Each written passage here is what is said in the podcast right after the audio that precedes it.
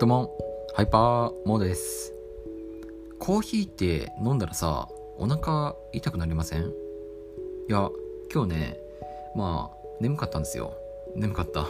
眠かったんでね、ちょっとね、ライブ配信で寝ちゃうとまずいんでね、ブラックコーヒーを買ってきたんですよ。マイバスケットで。マイバスケットで、ブラックコーヒーを買ってね、買ってそれを用意してライブ配信に臨んだんですよ。でまあなんかてんやわんやあったけれども、まあ、ブラックコーヒー飲んで飲みながらライブやってでまあやっぱりねコーヒー飲むと集中力が増すんですよね。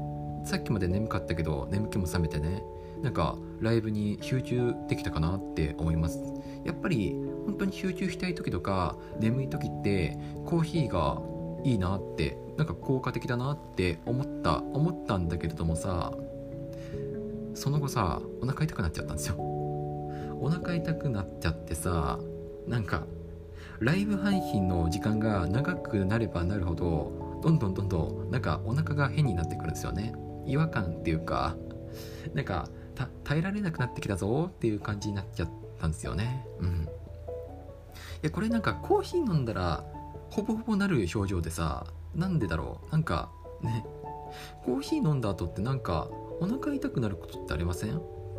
まあなんかちょっとねねちょっとねしょんべんしょんべん行きたくなっちゃうっていうのはまあまああるけれどもお腹も痛くなるってなんかあれなんだよね。やっぱ刺激が強いのかなって思うよ。うん。そのなんかねコーヒーのコーヒーのねなんかな何かがね刺激が強いのかなって思った。うん。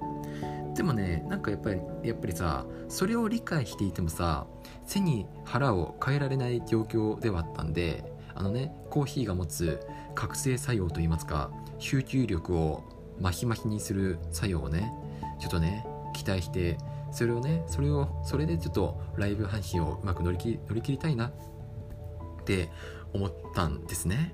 はい思ってまあなんとかまあライブ配信は集中してできたんですけどもまあ代表がねあった。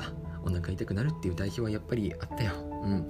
たまになんか全然お腹痛くならないっていう時があったけどね。あるあるんですあるんですけどもやっぱねねなんかなんだろうねなんかちょっとコーヒーの量が多かったのかなって思った。ねなんか最適な量なんか本当にもうなんかね僕ちょっと大きめのね大きめのあのボトルのコーヒーを買ってきちゃったんで多分それでちょっと飲みすぎちゃったのかなって思う。なんかね本当にもう普通になんか缶で売られているようななんか自動販売機で売られてるようなあのちょっとミニサイズのコーヒーを買ってきた方が良かったかなって思いました。はい。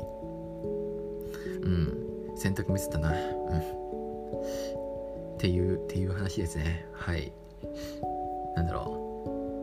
いやなんかでも僕コーヒーは嫌いではないんですよね。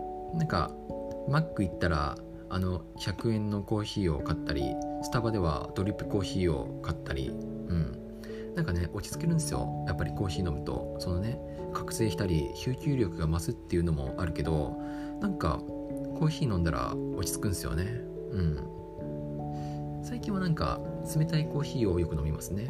まあ夏だしね冷たいものが癒されるんですよ。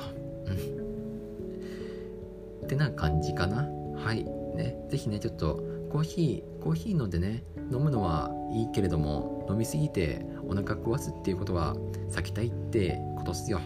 避けましょう。避けたいです。はい。えー、こんな感じで、えー、この放送いいと思っていただいた方はぜひフォローしてくれると嬉しいです。それではまた。わひょい。